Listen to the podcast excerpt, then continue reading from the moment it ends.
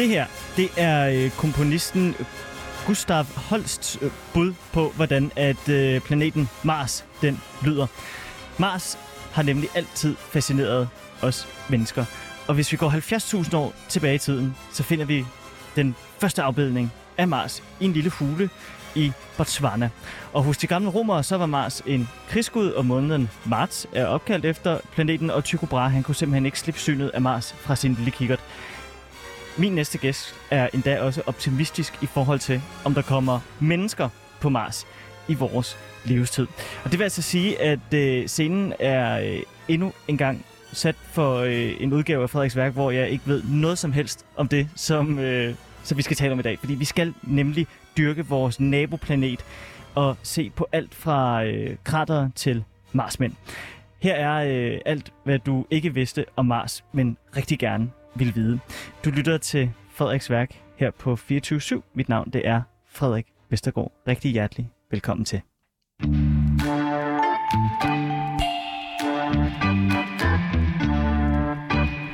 Tina Ibsen, du er øh, astrofysiker, og så har du øh, skrevet den her bog, som jeg har stående på bordet her, som hedder Mars, myter, magi og missioner. Velkommen til, Tak skal du have, Frederik. og tak fordi du ville øh, komme. Tak fordi jeg måtte komme. Så vi har startet med at sige, jeg ved jo ingenting om rummet. Nej. Altså, jeg ved knap nok, øh, det fandt jeg faktisk ud af i dag, jeg kan ikke nævne alle planeterne, der er i vores solsystem. Ja, det er jo ikke så godt. Og det er pinligt, Ja, og jeg havde glemt Neptun. Jeg fik dem alt, jeg glemte simpelthen Neptun. ja der, de, de bliver tit glemt, de sidste to derude. Ja, og så øh, tæller man jo heller ikke Pluto med mere. Nej. Nej. Så der, øh, der røg også, den røg så også. Øh, vi skal jo tale om Mars. Mm. Øh, Tina, for du har skrevet hele den her øh, bog om det, og så fordi jeg ikke ved noget om det, så tænker jeg, at jeg vil gerne have dig ind, og så skal du bare lære mig om Mars i, øh, i en time. Jamen, hvad skulle, vi, hvad skulle vi ellers lave sådan en fredag eftermiddag? Jamen, det er jo det. ja. Så derfor så har jeg lige øh, startet, øh, jeg vil lige starte programmet her med bare lige at fyre en masse hurtige spørgsmål af på dig, Okay, øh, som jeg håber, du kan svare skal jeg på. på skolebænken? Ja, det skal du. Ja. øh, jeg har ikke selv svaret på det, så du kan svare lige præcis, øh, Okay. hvad, hvad Hvis du jeg vil. svarer med overbevisning, så... Ja, ja, så øh, jeg køber, ja. jeg sluger alt, hvad du siger i dag, råt. øh, er du frisk på øh, 11 hurtige spørgsmål til, ikke professoren, men øh, astrofysikeren? Jeg er klar. Det er godt. Hvad består Mars af? Øh, metaller, jern, nikkel, stenmaterialer, øh, og lidt forskellige vand, gas og så videre. Okay. Lidt ligesom jorden. Næsten det samme. Allerede der øh, har jeg Mhm. øh, mange øh, opfølgende spørgsmål. Hvor langt ligger Mars fra Jorden? Det varierer. Nå. Så når den er tæt på, så er det nogle af 50 millioner kilometer. Og når den er langt væk, så er det over 200 millioner kilometer. Over 200 millioner kilometer. Hvor lang tid tager det så at komme op til Mars? Hvis det, vi tager, jeg går ud fra, hvis man gerne vil op, så er det, når den er tættest på. Ja, øh, det er faktisk sådan lige inden den er tættest på. Men øh, den hurtigste rute til Mars, det er sådan 6 måneder. 6 måneder. Mm. En øh, øh, ja, så Ja. 12 måneder tur yes. Øh, hvor lange er dagene på Mars? De er lige lidt længere end jordens. Så øh, nogle og 20 minutter længere end et døgn her på jorden. Nå, det er ikke meget. Nej, det minder om hinanden. Øh, hvor mange dage er der så på et år på Mars? Det er et Marsår og cirka to jordår. Så dobbelt op. I Så den bruger dobbelt så lang tid på at dreje rundt om sig selv? Drej rundt om solen. Nå, ja, ja, dreje rundt om solen. Præcis. Ja, ja allerede nu er jeg på udbanen. Hvor meget øh, vejer Mars? Og Mars har en tredjedel af jordens tyngdekraft, så en Åh. tredjedel af jorden. Jeg kan faktisk ikke huske Jamen, så det. en, en letvægter. Ja, det er, en, det, er en, øh, det er den næst mindste af de inderste planeter. Så den næst mindste planet i solsystemet. Hvad er den mindste? Det er Merkur. Er det... Er, nej, nu nu skal, vi ikke, øh, nu skal vi holde os til de her spørgsmål her. Øh, hvordan er øh, tyngdekraften på Mars? Den er en tredjedel af jordens. Okay, så man vil svæve lidt rundt. Øh, jamen, det vil være nemmere at hoppe, og det Ja. ja. vil være nemmere sådan, øh, at løfte ting. Så man vil være sådan lidt supermand. Så det er ligesom at være under vand. Det er lidt ligesom at være under vand, men vi er ikke, altså, i vand der har man den her fornemmelse af vægtløshed. Det har man ikke på Mars. Altså, Nej. vi har stadig en tredjedel af okay. jordens tyngdekraft. Øh, hvordan er atmosfæren på Mars? Meget tynd, cirka en procent af jordens, og består næsten kun af CO2. Så der er ingen sandsynlighed for vejrtrækning overhovedet? Nej, det kan man godt glemme. Nej, okay, godt. øh, har man fundet vand på Mars? Øh, ja, man har fundet is. Vandis på Mars. Og så har man fundet vand, der flyder. Det kan vi bruge en Nej. hel time på. Ikke flydende vand, men vand, der flyder. Og der er en stor forskel. Okay, det noterer mig lige her. Vand, der flyder. Ja. Det, skal jeg lige have, det skal jeg lige høre, hvad er. Øh, ja. øh, har man så fundet liv på Mars? Ikke nu. Hvorfor er den rød? Det er, fordi den er dækket af et tyndt lag af rødt støv, som er rust. Så hele Rust? Orben, rust. Altså ligesom på metal? Ja, præcis. Så det er sådan noget jernoxid, som er rust. Nå, men det var godt klaret. Fedt! Det var alle øh, mine, øh, mine hurtige spørgsmål. Jeg synes, du, øh, du, øh, du svarede i hvert fald med, med overbevisning. Nå, det er godt. Øh, Tina, hvor gammel var du, da du øh, første gang kiggede på Mars og tænkte, jeg skal ikke være historiker, men øh, astrofysiker? Åh, oh, jeg ved ikke, om jeg kiggede på Mars, da jeg fandt ud af, at jeg skulle det. Nej. Men øh, jeg kan huske, at jeg havde et øh, forløb i 3.G, hvor jeg lærte om, at øh, vi mennesker, vi består af grundstoffer, der oprindeligt er dannet i Big Bang, da universet blev til for 13,8 milliarder år siden, øh, og bliver dannet inde i et indre af stjerner og i stjerneeksplosioner, det vi kalder supernovaer. Alt det har indgået i det, der er blevet til vores solsystem og er blevet til os. Så vi stammer altså oprindeligt fra universet. Det forstår jeg ikke, det vil jeg forklare igen. Ja, det, er, en- det er en lang historie. Ja, Øhm, du har masser af tid.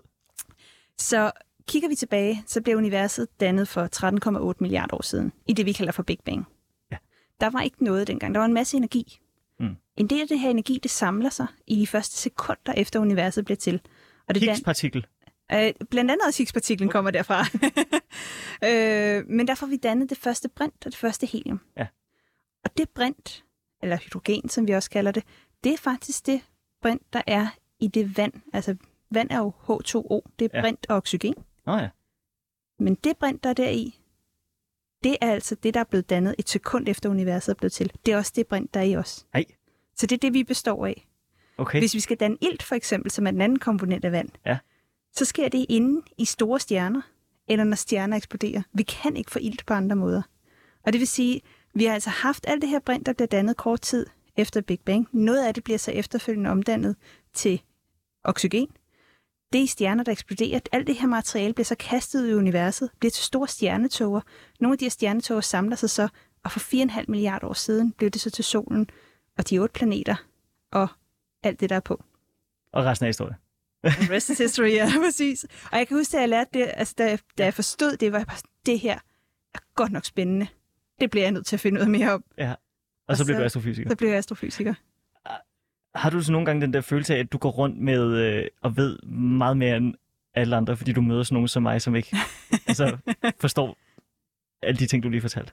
Jeg ved meget mere om noget end mange andre. Jeg vil føle, at du Men- på en eller anden måde, du har en, altså, sådan en form for superkraft, fordi du, du forstår, hvordan universet hænger sammen, og det er de færreste, der forstår det.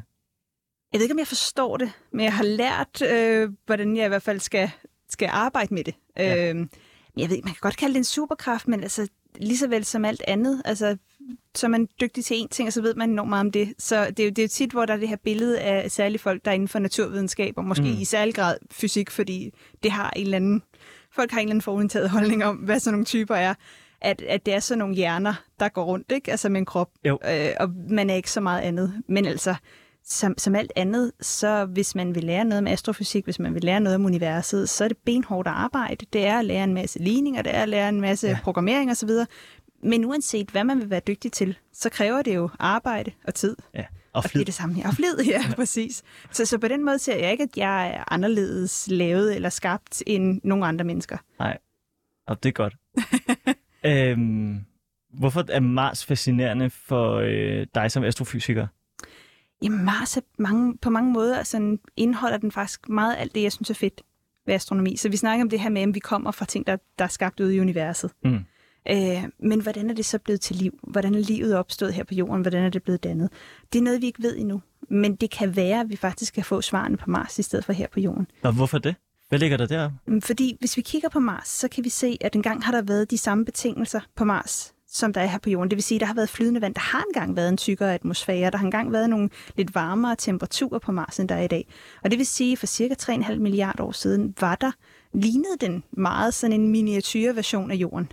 Nå. Og det vil sige, at det var de samme forhold, Med som der var skove og alt muligt? Nok ikke. Okay. Øh, men, men hvis vi kigger på det, der har været vand, der har været en, en tyk atmosfære med noget CO2, og der har været geologisk aktivitet. Så på mange måder minder den om en meget tidlig jord, altså før måske livet opstod her på jorden. Når du siger geologisk aktivitet, er det så sådan noget med... Vulkaner Øh, ja, okay. og jordskæl og Ja, så videre, okay, og så videre, ja. Øh, og der er altså meget, der tyder på, jamen, at her for en sådan omkring 3,5 milliarder år siden, der mindede Mars meget om en tidlig jord. Og hvis det er sådan, at livet opstår lige så snart de rigtige betingelser er til stede, hvilket vi mener er noget, hvor man har øh, nogle af de rigtige grundstoffer. Det er der været, der skal, vi skal have noget kulstof, vi skal have noget fosfor, vi skal have noget ilt, vi skal have nogle forskellige ting, øh, noget vand. Hvis det har været til stede på Mars, og livet opstår lige så snart de rigtige betingelser er til stede, Ja. så bør der også være opstået liv på Mars. Og det er altså det nærmeste sted, hvor vi kan, som vi kan undersøge, hvor vi kan finde ud af, om det er tilfældet. Om livet opstår lige så snart de rigtige betingelser er til stede. Fordi hvis det er tilfældet, så bør det vrimle med liv i vores univers. Men vi aner ikke, hvad der skete, da livet opstod her på jorden, eller hvordan det er blevet til. Og vi kan ikke bare tage tidsmaskinen og rejse tilbage i tiden og prøve at finde ud af det. Så derfor er det bedst muligt at, at sige, kan vi finde mange forskellige steder, der minder om jorden, og se, om livet opstår her. Da du mærke til, hvordan mit, øh, mit blik lige pludselig begyndte at flakke for dine sådan øjne, og så sådan, ja, lige sker det tit, når du snakker med, øh, med sådan nogen som, som mig, som ikke øh, er så øh, meget inde i astrofysik. Ja, ja, ja men jeg synes, det, det, der, det sker, man rykker folk, og mange begynder at undres. Så Ja. jeg tror faktisk, det er den der undring eller fundering øh, over livet. Ja. Og det kan jeg ret godt lide at få sat i gang. Ja, fordi jeg, øh, jeg stod sådan lige pludselig bare og, og forestillede mig ja, en hel galakse af, af liv. Jeg stod mm. faktisk også og blev stresset. Men det er også det. det. Det tager noget tid at bearbejde nogle af de her, men det er jo de her store tanker, og det er noget af det, jeg synes, der er Ja. fedt ved både astrofysik, men også Mars som planet, fordi det er jo de her gigaspørgsmål, som de fleste af os har stillet som børn. Ja, ja. Altså, hvor kommer vi fra? Er vi alene? Hvordan, hvad sker der øh, til sidst, og hvordan ender det hele? Og, alt sådan og det er jo nogle af de spørgsmål, som vi arbejder med, altså sådan fuldstændig seriøst ja. inden for astrofysik. Så har man brudt det ned i nogle mindre øh, spørgsmål, som vi forhåbentlig kan svare på, for det er lidt for stort det andet. Men, men det er faktisk nogle af de her ting, man får lov til at arbejde med. Kan du huske øh, den gang, at du fandt ud af, at øh, solen på et tidspunkt ville øh, implodere?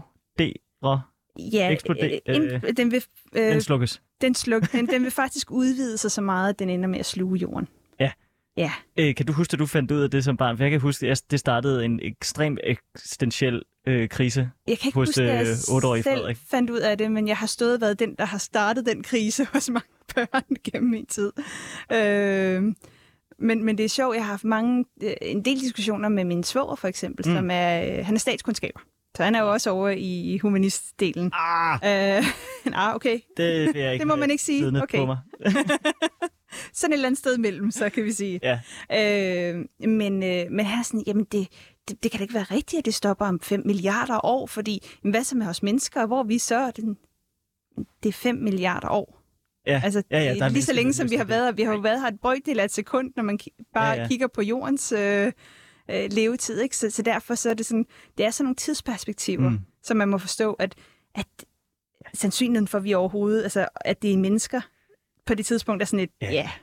Men, men det er rigtigt, det er jo den der med, det hele kommer til at slutte Mm. mm. på et tidspunkt. Jorden er ikke for evig. Nej. Men det er vel det samme også, som når børn finder ud af, at vi skal dø alle sammen en dag. Vi er ikke for evigt også. Ja, det har jeg stadig svært ved at Jeg, acceptere. jeg, har, jeg har ikke forstået, at det jeg skal det en dag endnu. Nej. Altså, så det kan godt være, at den kommer på det tidspunkt. Tina, du indleder din øh, bog med at skrive, at øh, der har aldrig været et bedre tidspunkt at være Mars-nørd på end, end lige præcis nu. Hvorfor, øh, apropos optimale forhold, hvorfor er der optimale forhold for Mars-nørder?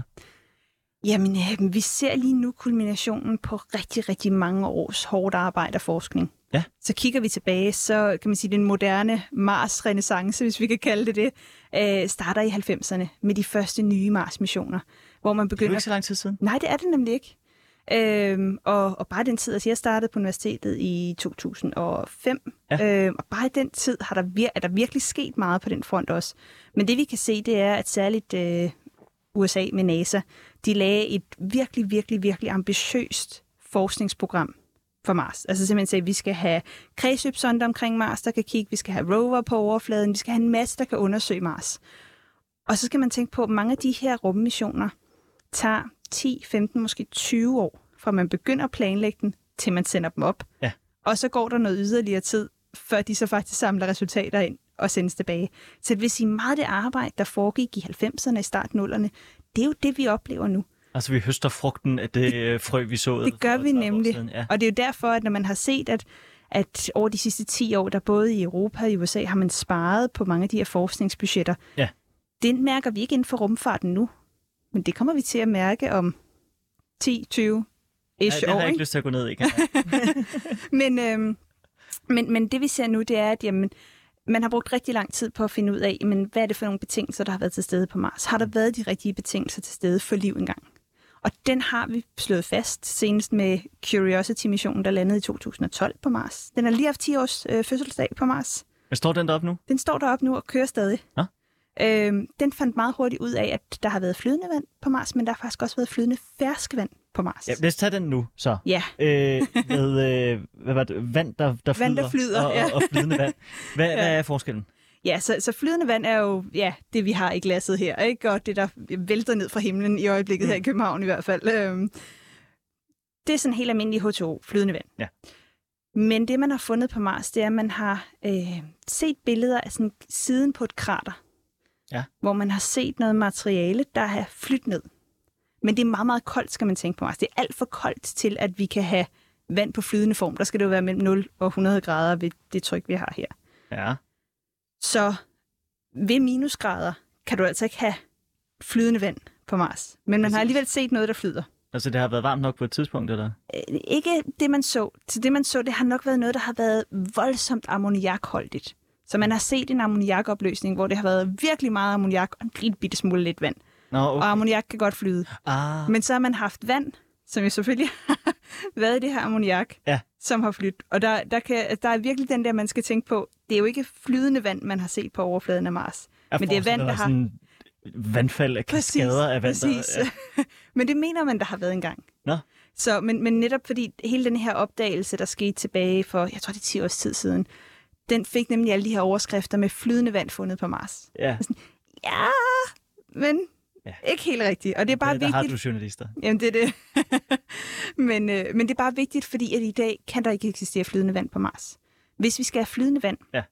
så skal vi have de rigtige temperaturer. Men vi skal også have et vist tryk fra en atmosfære. Så her på jorden har vi jo vores atmosfære, der omgiver os. Det er derfor, vi kan trække vejret. Og vi, det giver et tryk, fordi vores atmosfære holdes fast nede på jorden af tyngdekraften. Mm. Så det er lidt ligesom man ved, hvis man dykker ned under vandet i en swimmingpool eller sådan noget. Jo længere ned man kommer, jo, jo mere trykker det for ørerne. Ja. Og det er fordi, at der er, jo længere ned man kommer, jo mere vand er der over en, og det trykker ned på en. Ah ja. Og det er det samme med atmosfæren. Det er bare luft i stedet for vand. Ja. Øh, hernede på overfladen, der har vi en atmosfæres tryk, som sjovt nok kommer, fordi vi har en atmosfære, der trykker Nå, på os. Ja. så det er Ja. derfor, det, det, den betegnelse kommer.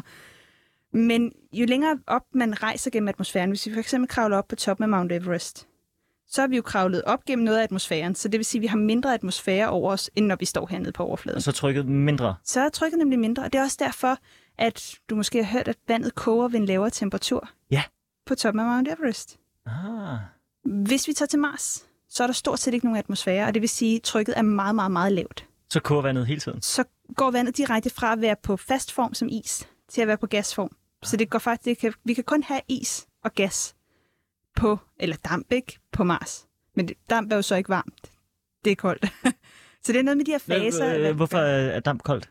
Jamen, du kan se, hvis vandet koger ved en lavere temperatur, Nå ja, selvfølgelig. så vil vi have Ja. koldere damp. så det er simpelthen Ej, det. Undskyld.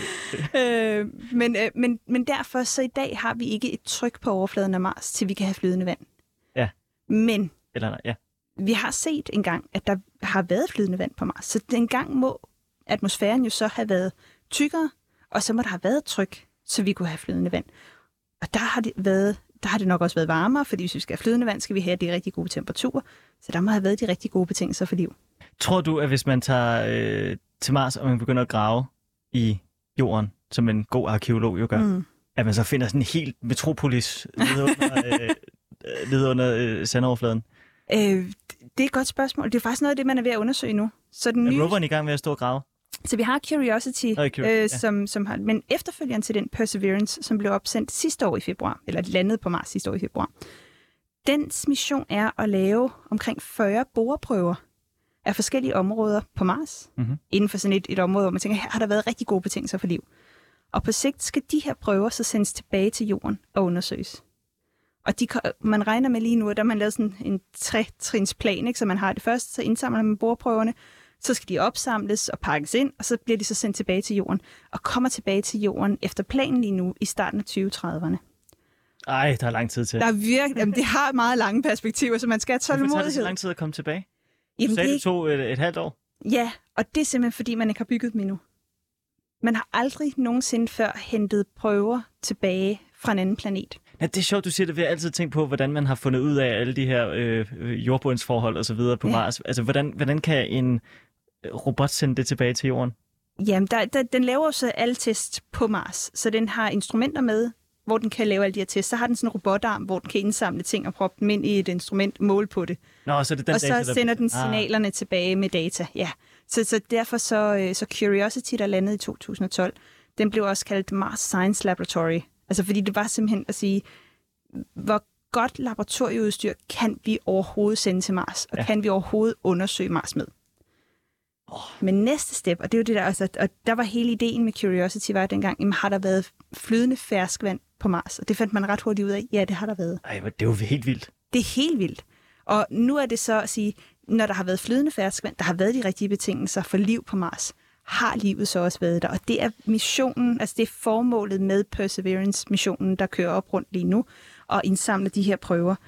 Fordi den simpelthen meget, meget, meget gerne, vi vil simpelthen finde ud af, om der har været liv på Mars. Ja. Finde ud af, jamen, har der været liv deroppe? Altså, det er jo super spændende, hvis der har. Det er jo et eller andet sted spændende, hvis der ikke har. Jeg håber faktisk ikke, der har været. Det håber du Jeg ikke. synes, det er uhyggeligt at tænke på. Jeg synes, det er mere uhyggeligt, hvis vi skulle være alene i universet. Det kan jeg faktisk bedre lide. jeg, jeg, jeg, altså, tanken om... Du har set Arrival gå ud fra. det har jeg. Altså, det, det, det er virkelig mit skrækscenarie, det der. Altså, at vågne op, og, og så står der lige pludselig bare en kæmpe cigarformet øh, Mm. øh, UFO på jorden. Og så skal vi have skal vi stresse med at finde ud af, hvordan vi skal tale med dem. Jeg tror, at når man tænker på, hvor stort universet er, så synes jeg, det ville være trist. Jeg aner ikke, om der er liv. Øhm, men jeg synes, det ville være trist, hvis vi var det eneste.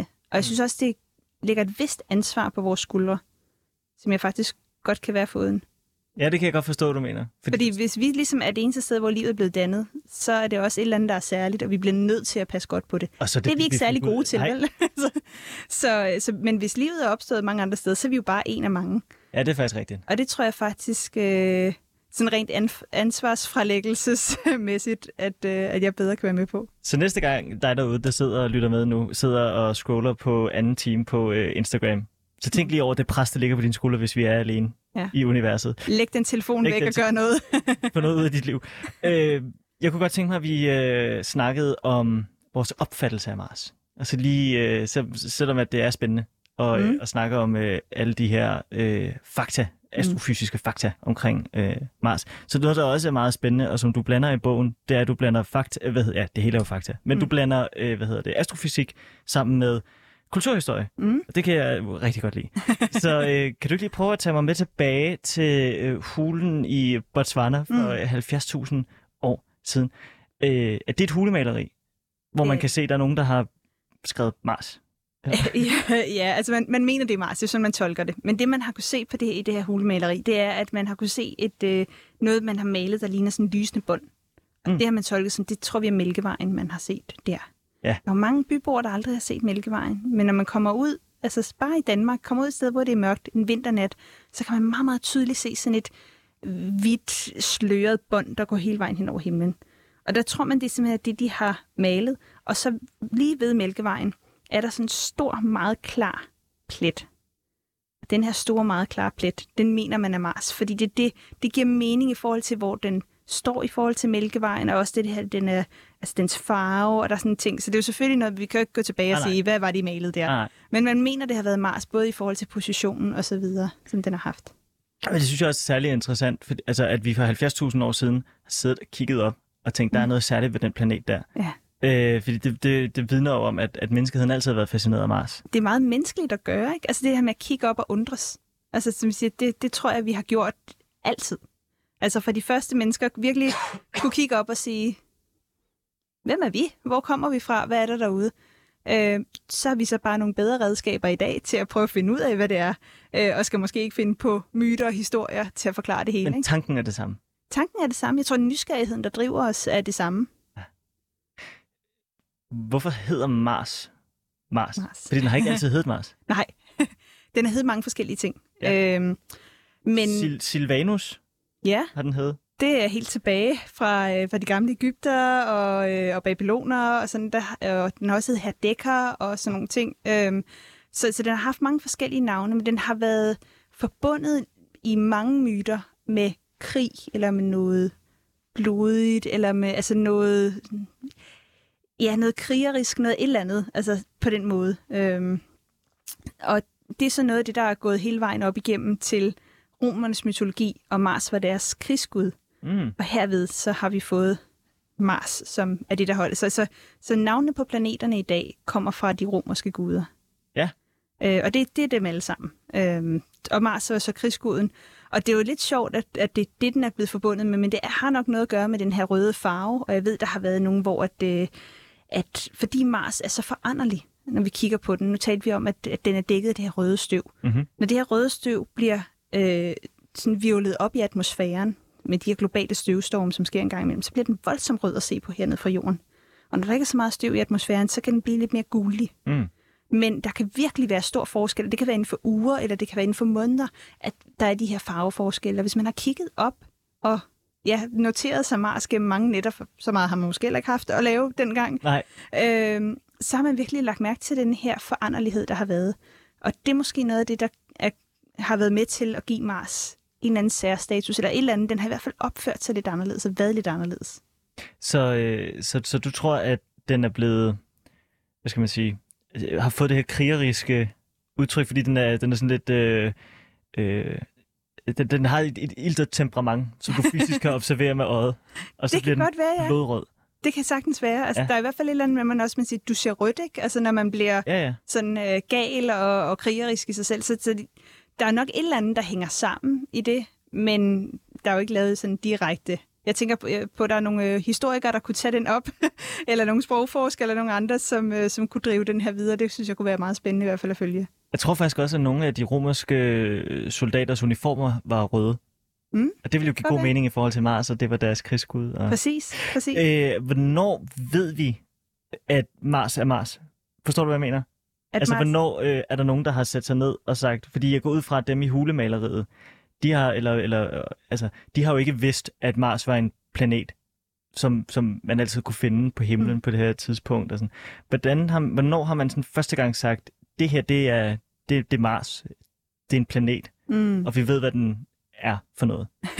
Jeg tror stadig ikke, vi helt ved, hvad den er for noget. Det er jo det er sådan en ongoing proces, men Okay, så var Skal vi kigge igennem tiden, så Ja. vi altid vidst, at Mars var anderledes fra stjernerne for eksempel på himlen. Øh, og det har vi faktisk vidst med de fem planeter, vi kan se med det blotte øje. Så det er Merkur, Venus, Mars, Jupiter og Saturn. Dem kan vi se uden teleskoper. Og grund til, at vi kan se, at de er anderledes, det er, fordi kigger vi på stjernebillederne, så ved vi, at stjernebillederne er altid de samme. Altså, ja. Det er jo ikke sådan, så Karlsvognen bliver noget andet øh, en vinter efter, vi har kigget på den. Stjernerne i sådan et, øh, på stjernehimlen ligger altid, i hvert fald sådan i menneskelige tidsskalaer, ens. Ja. Men planeterne, de bevæger sig i forhold til stjernerne, for de ligger jo tættere på os. Ja. Stjernerne ligger langt Ja, væk, jo- og så, så har vi jo simpelthen det her perspektiv. Så vi kan se, at planeterne, de bevæger sig ind mellem stjernerne. Og det er faktisk også der, ordet planeter kommer fra. Det kommer fra oldgræsk og betyder vandrende stjerne. Og de vidste bare ikke, det ikke var en stjerne. Eller De, hvad? de vidste, det var et eller andet. Altså, de kaldte det en vandrende stjerne, men at det var en planet, eller hvad det var, det vidste man ikke på det tidspunkt. Nej. Så man jo så langsomt begyndt at kunne øh, følge deres, øh, øh, deres sådan sti, kan man sige, på himlen, og haft en eller anden idé, og i lang tid, så havde man jo så øh, det gamle ptolemæiske øh, verdensbillede med jorden i midten, ja. og så vidste man godt, så var der solen og månen, og så var der planeterne, der også kredsede rundt. Så man vidste godt, de var noget andet, og så havde man alle fiksstjernerne længere ude. Og så var det jo så Copernicus kom med det kopernikanske eller heliocentriske verdensbillede, hvor solen kommer i centrum af vores solsystem, og hvor jorden bare er en planet, ligesom de andre. Oh, det har den katolske kirke ikke været glad for. Det var de ikke glade for. øhm, og det her verdensbillede blev så færdiggjort i starten af 1600-tallet af Johannes Kepler, der Ja. faktisk på baggrund af mange af Tycho Brahes optegnelser lavet på Ven her i Danmark, kommer med hans verdensbillede, hvor igen vi har solen i centrum, og planeterne, der kredser rundt, men i stedet for at være i perfekte cirkler, som det var i det kopernikanske verdensbillede, så er det sådan lidt ellipseformet. Så de er ikke helt perfekte cirkulære baner omkring solen. Og det er stadig det, vi har i dag. Altså så Keplers vildt ligninger holder i dag. Okay, det er sindssygt at tænke på. Mm.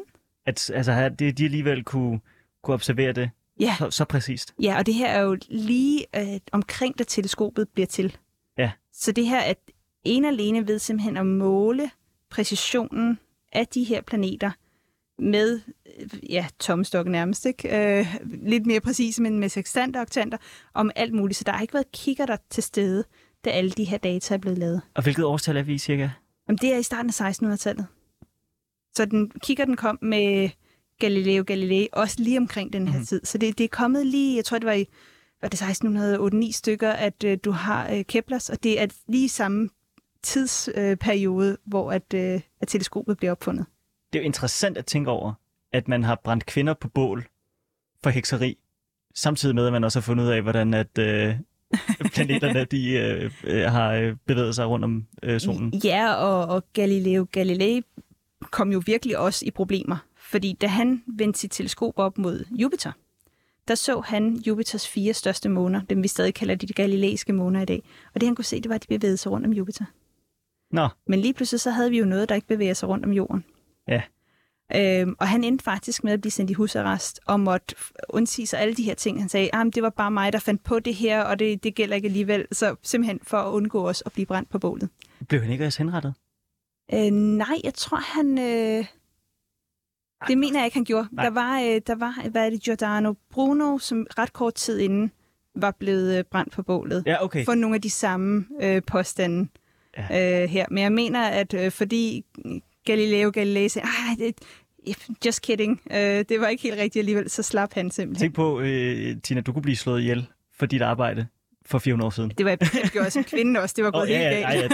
ja, ja. Okay, så for lige at, øh, at, at, at, at, øhm, at ramse lidt op her, så ved man i det gamle Rom og det gamle Grækenland og øh, de gamle Babyloner, de, har en, de ved godt, hvad det er.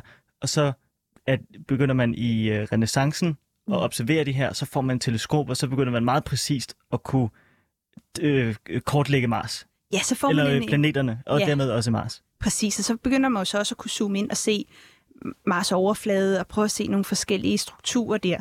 Øhm, og det er jo her, hvor man over særligt 1700- og 1800-tallet, jo mere man kigger på Mars, jo mere ser man faktisk, at det er en planet, der minder om Jorden. Ja, fordi du har et billede med i, øh, i bogen. af det kan jeg også godt lide, en billedbog. Her. Øh, du har sådan et, øh, et smukt kort fra øh, 1877, som er lavet af Schiaparellis. Schiaparelli, ja. Ja, Schiaparelli. Øh, Tror jeg, jeg ikke kan ikke til italiensk. Men det er simpelthen en af de første kortoptegnelser af, af, af Mars' krater, øh, eller...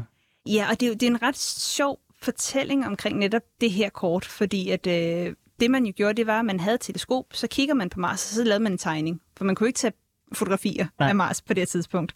Øh, og det gjorde også, at det blev enormt personligt. Hvad var det, man selv så? Øh, og det Schiaparelli, han så, det var en masse kanaler rundt omkring på Mars.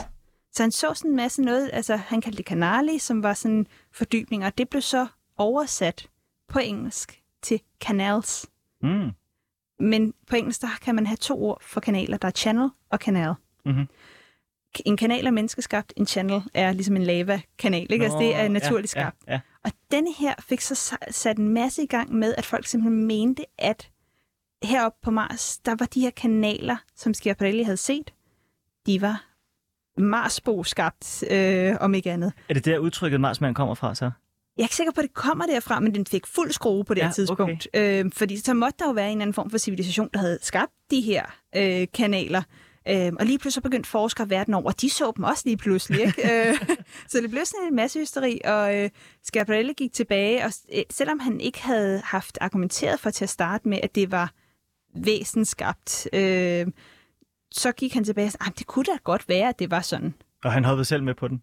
Han hoppet selv med på dem, og i dag ved vi, at de her kanaler, de findes simpelthen ikke.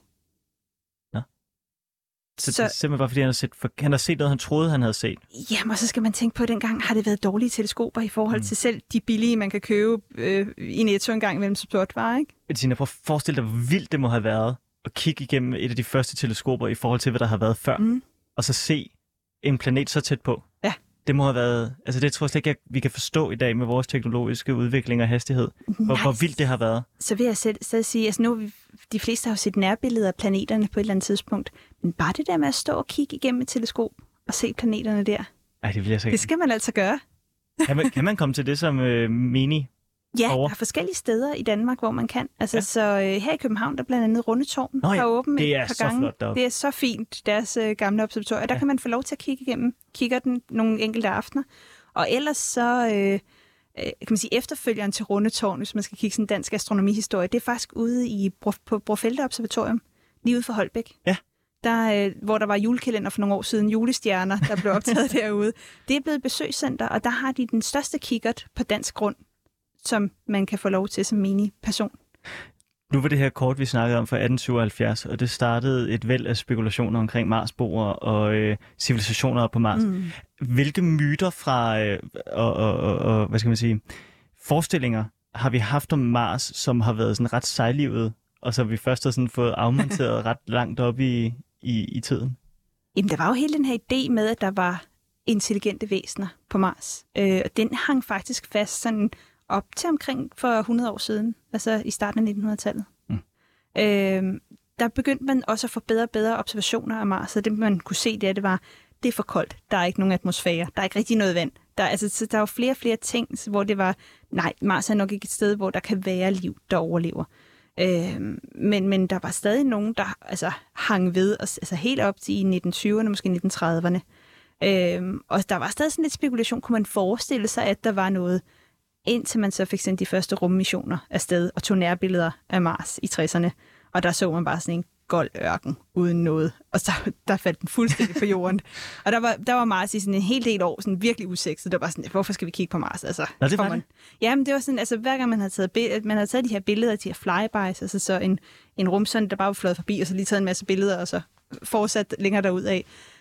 Men der fik man så den her mission, der hed Mariner 9, som i start 70'erne øh, blev, blev til en kredsløbssonde, så den kredsede rundt om Mars og tog virkelig, virkelig mange billeder.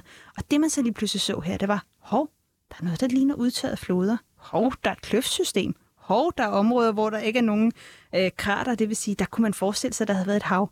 Hmm, måske er Mars alligevel lidt spændende igen, ikke? Øhm, men jo, der, der viser det jo så også, fordi man ikke havde lavet alt det her forberedende arbejde, så var det jo sådan virkelig en tørkeperiode i 80'erne. Og okay, så det vil sige, at fordi man har været så forstokket i sin forestilling omkring mm. Mars, så har man slet ikke øh, haft noget sådan forskning, der har Nej. øh, kunne... kunne... Nej, man, man havde øh, Mariner-sonden, og Ja. så havde man to lander, der hed Viking-landerne i midt-70'erne.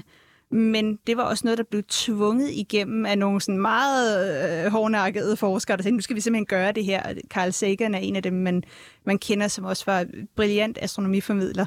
Øh, og han fik simpelthen tvunget noget af det her igennem hos NASA, så vi skal gøre det her. Øh, men det var jo så først, øh, så lige pludselig så man, hov, der er faktisk noget, der er spændende. Nu må vi jo til at planlægge noget. Øh, men så var der nogle af missionerne, der gik galt. Det vil sige, der var stort set ikke noget i 80'erne, og stort set ikke noget i start 90'erne. Og vi skal faktisk helt frem til 96-97, før man igen for alvor begynder at lave spændende ting på Mars. Der kan man se, hvor stor effekt kultur har på, øh, på alle grene af, af, af, af samfundet og vores måde at tænke på. Præcis. Jo, fordi at, at det her er jo fundet af skattepenge. Altså meget rumforskning er fundet af skattepenge, så man bliver jo også nødt til at have befolkningen med. Ja. Øh, og hvis, hvis befolkningen ikke synes, det her er spændende, og man ikke kan få støtte til det, og man ikke kan få overbevise nogle politikere om, at det er vigtig forskning, det her, jamen, så sker det bare ikke. Og det er det, vi kan se, og det, er jo sådan, det virker sådan high-tech og ude i rummet og alt muligt, og i sidste ende, så kommer det an på kroner og øre, som så meget andet. Ja, det er så kedeligt. Det er det. øh, for lige vende tilbage til, når man ser Mars igennem øh, teleskop øh, første gang. Ændrer det på, øh, på, på vores opfattelse af, hvad en planet er overhovedet? Altså forstår du, hvad jeg mener? Mm. Hvad det overhovedet er? Hvad det vil sige at, at, at definere en planet?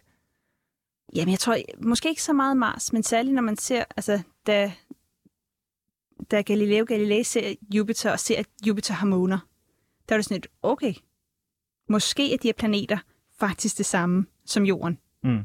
Måske er det ikke Jorden, der er noget særligt, og det her er noget helt andet. Så man får den her idé om, okay, der, er- der er måske noget af det her, der minder. Og altså, jo mere man ki- kigger på Mars, så ser man, hov, Mars har et døgn, der minder om Jordens. Øh, der er iskapper på Mars. Altså, der, der er mange ting.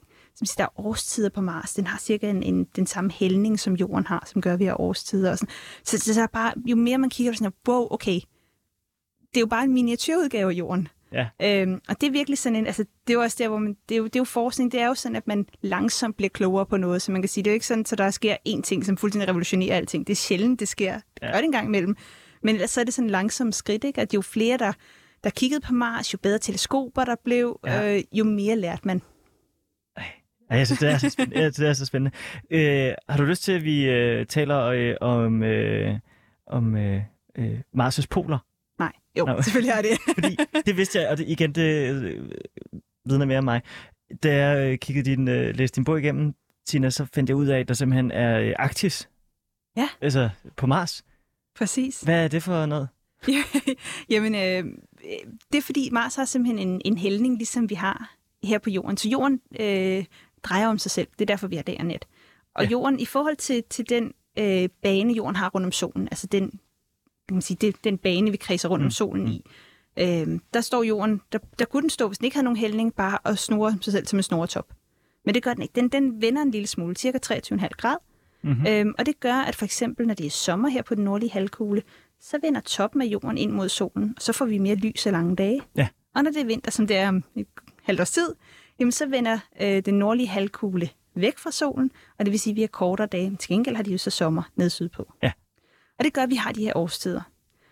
Mars har en hældning på de her omkring 25 grader, som minder meget om Ja. jordens.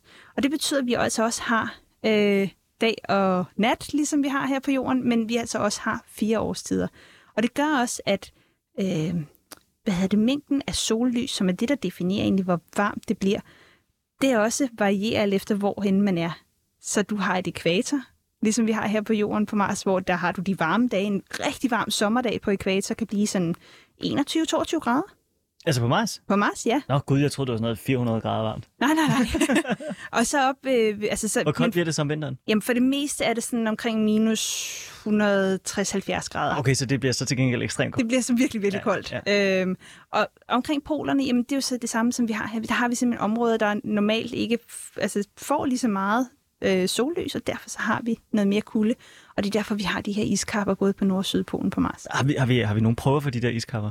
Nej. Øhm, problemet er, at det er virkelig, virkelig koldt. Så man har den, øh, den nordligst liggende mission, man har haft, er en, der hedder Phoenix-missionen, som var i sådan, hvad man kunne sige, Sibirien på jorden måske, altså hvor du har permafrost, og Okay. du har sådan et område. Og det, det var øh, det, det, er det mest nordliggende, man har været på Mars. Og der har man fået taget nogle prøver der, permafrost og nogle forskellige ting, og sendt, øh, sendt data hjem til jorden på det. hvad, hvad, hvad viste de?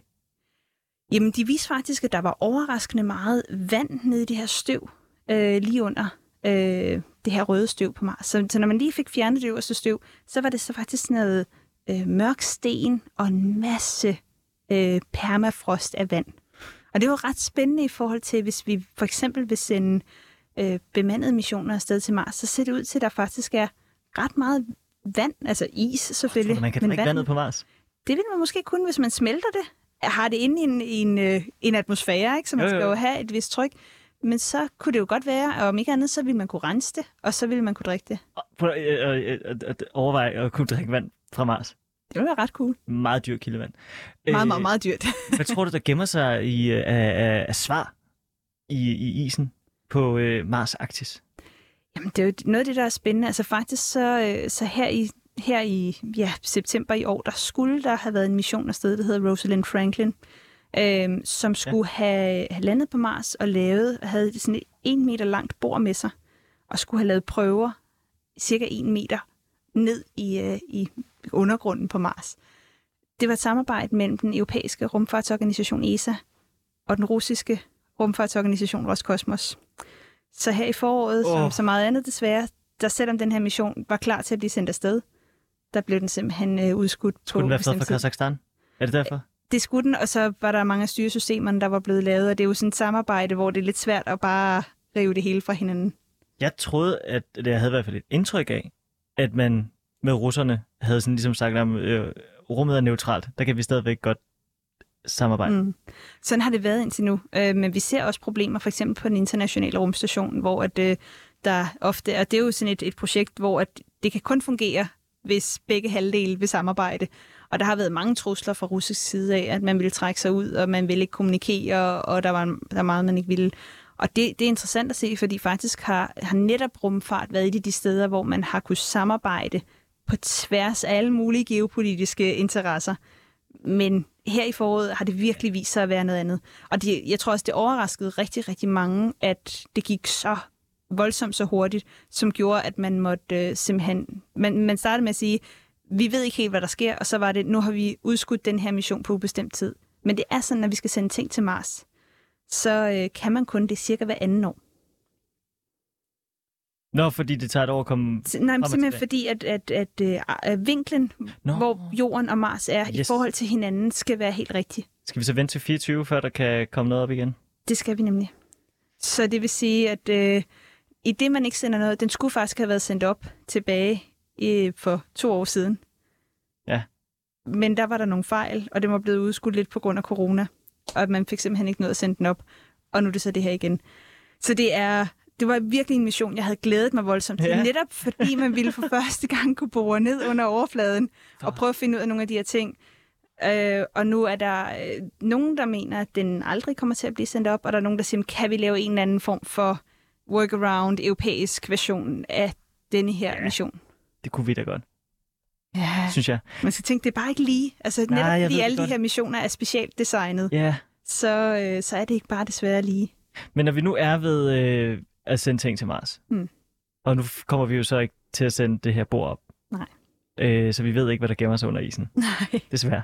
Men øh, jeg har sådan en idé om, at øh, ja, det, troede jeg i hvert fald, inden at vi øh, snakkede sammen, inden du skulle komme ind her i dag.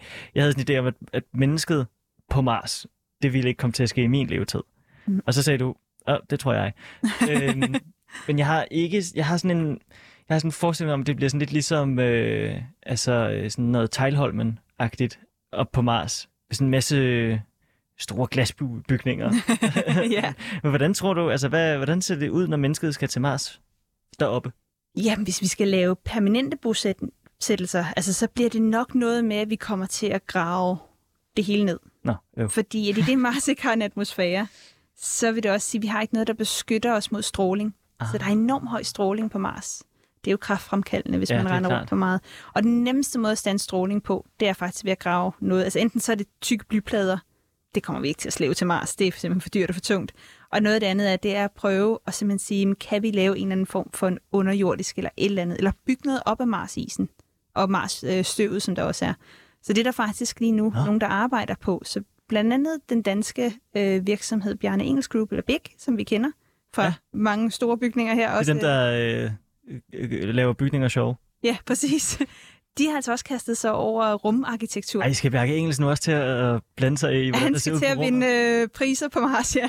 Ej, det synes jeg... Nå. Så, så de har simpelthen arbejdet med at se, om de kan lave et, et 3D-print, altså om de kan 3D-printe et Mars-modul. Så lige nu har de bygget et, øh, et, øh, ja, et habitat, som vi kalder det, af noget, som er sådan en Mars-støv-analogi. Så noget, hvor vi siger, det her minder lidt om Mars-støv. Så man 3D-printet det, og ideen er, at her fra efteråret i år, vil man sende en flok mennesker ind, der har frivilligt meldt sig til at bo her i en længere periode, Mm-hmm. som om de var på Mars. Så det vil sige, at de kan ikke have kontakt til udenfor, de må ikke gå uden for deres habitat, de møder ikke nogen andre. Øh, De skal leve, som de ville gøre, hvis turen gik til Mars. Ej, og så skal de også have sondemad. Så er det den type mad, de vil få, når de er deroppe. Så det, så det er virkelig, man siger, nu prøver vi at simulere fuldstændig, hvordan vil det være for nogle af de første mennesker, der tager til Mars. Bortset fra, at de så ikke vil være i vægtløs tilstand. Bortset fra, at de er jo stadig så, de vil ikke være vægtløs tilstand på rejsen, så den har de ikke rigtig. Nej. Øh, og så er de jo stadig under den fulde tyngdekraft fra Ja. jorden, og ikke under den, en tredjedel tyngdekraft. Må jeg stille et dumt spørgsmål? Hvis man graver sig ned på Mars og skal bo der, ikke? Hmm. er der så tyngdekraft? Det er der. Nå, okay, ja. ja. Så tyngdekraften kommer fra hele planeten. Ja. Så ja, så, øh, Okay, så man ville kunne gå, gå, gå almindelig rundt. jamen, det er jo ligesom man kan sige, hvis vi graver os ned under jorden her, så er der jo stadig Ja, ja. tyngdekraft på jorden. Så det, det er nøjagtigt det samme. Altså man skal tænke på tyngdekraften, som Ja. ja. i, den er det samme, men, men den afgøres af, hvor meget masse der er samlet i en planet. Okay. Så for eksempel på månen, der er der en sjettedel af jordens tyngdekraft. Det kan man også huske for de her Apollo-ting, man har set med astronauterne, der jo kunne hoppe øh, voldsomt Ja, ja, ja, rundt, selvom deres øh, rumdragt vejede flere hundrede kilo. Ja. Det er fordi tyngdekraften er en sjettedel. Hvis du skulle øh, komme et øh, slag på task, hvornår, altså sådan tidsmæssigt, altså sådan, hvor, hvor, hvor ligger vi henne? Er vi oppe i sådan 2070'erne, 2080'erne? Ja, altså det er jo faktisk en af de ting i, i min research til bogen. Ja. Der er øh, samtlige bøger, jeg har læst, ja. næsten har sagt, inden for de næste 10 år vil vi sende mennesker til Mars. Og det er selv bøger fra 90'erne. Nå, øh, fordi der har altid været planer om at sende mennesker til Mars. ja. Jeg tror ikke, det bliver realistisk inden for de næste 10 år. Nej. Øh, men inden for de næste par uger, der bliver den første Artemis-mission sendt afsted, som er hvor menneskets tur tilbage til månen. Mennesker sur tilbage til månen. Ja, så vi har jo haft sendt mennesker Nå, ja, ja, til ja, månen ja. øh, i 60'erne og 70'erne. Ja. Men nu er planen at sende mennesker tilbage til månen igen. Og det er om et par uger, der skal mennesker til månen? Nej, Nå. den første mission, nej, det kunne være fedt, men den første mission er ubemandet. Og det, den skal, det er, at den skal sendes op med en helt ny raket og kredse rundt om Mars, eller rundt, om månen, undskyld, ja. øh, i omkring 40 dage, og så sendes tilbage. Hvis alt går godt, så om et år eller to år, vil man så lave den samme tur, men med mennesker. Og året efter det, vil vi så sende de første mennesker til overfladen af månen. Øj. Så det er jo altså inden for de næste sådan, håndfuld øh, år Ja. så vil man jo lære en del. Og, og øh, hele ideen er at have permanente bosættelser på månen. Når man lærer en masse om det, fordi det tager et par dage at komme til månen, så det er noget nemmere at etablere noget der, så vil på sigt missionen være at sende noget videre ud. Og det kan sagtens blive i måske 2030'erne eller 2040'erne allerede, alt efter om man er villig til at bruge tid og penge på det. Ej, hvor kunne det være fedt, hvis Det det, var det. så kort tid. Mm. Men igen, det kræver, at det er noget, man går efter. Oh, vi har... Ja, ja, det forstår jeg godt. Jeg skal også lige hurtigt høre, fordi vi skal snart til at, at runde af desværre til det. Jeg skal lige hurtigt høre, hvordan slæver, det har jeg altid tænkt over, hvordan slæver man øh, materialer op til, til, til rummet? Altså, du kan jo ikke bare lave en raket, som er sådan en, en container gået fra, som Man- bare har et hus med op, man kan grave ned i. Øh, altså hvis vi, hvis vi kigger på for eksempel rumstationen, Ja. som vi har, den er jo bygget op af moduler. Dem sendte man op med, med rumfærgen, som havde, Yes. den havde faktisk en stort øh, lastrum nærmest. Øh, ja.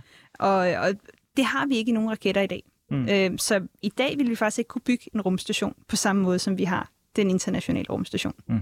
Så det er noget med, men noget af det, man arbejder på, i stedet for nu, det er at sige, at hvis vi skal have noget, så skal det være noget, der skal kunne blæses op og pustes ud. Oh, sjovt. Så noget, der sådan ligesom, ja, folder sig ud, når det kommer ud. Og det vil nok blive på månen og på Mars på sigt også, at det er noget, man bygger på stedet. Så man har en eller anden form for et lille modul, man bor i, men ret hurtigt begynder at bygge et eller andet, der er mere permanent. Og tror du så også, at man vil bruge det som sådan en eller anden affyringsrampe til videre ud i rummet? Det vil give mening at, at bruge månen som et step, simpelthen fordi, at månens tyngdekraft er lavere end jordens. Og ja. det gør det nemmere simpelthen at sende noget op. Du kan sende større ting op med mindre energi eller mindre brændstof. Så derfor så ser man også månen som sådan et springbræt videre ud i solsystemet. Og så Mars som et springbræt, og så... Ja, det- man mener, det vil tage en 100.000 år at nå til Nå. Vores nærmeste stjerne, så det tror jeg ikke, Ja, ja, okay. vi kommer til at opleve i vores levetid. Den, den går ikke. Mars ja, men øh, ellers... Tina, jeg skulle også have spurgt dig, hvad det er, rummet udvider sig ud i, hvis det udvider sig ud i ingenting, men det når vi ikke i dag. Øh, men jeg vil bare sige tusind tak, fordi du var med. Det Selv var tak. simpelthen så øh, chokerende øh, spændende. Det er jeg glad for. Tak fordi jeg måtte være med, Frederik. Bogen Mars Magi og øh, Mars Myter, Magi og Missioner kan, kan fås alle steder lige nu. Og det var alt for øh, Frederiks værk i denne uge. Du kan altid komme i kontakt på, på, øh, til programmet på, øh, på mail på frederiksværk 247.dk.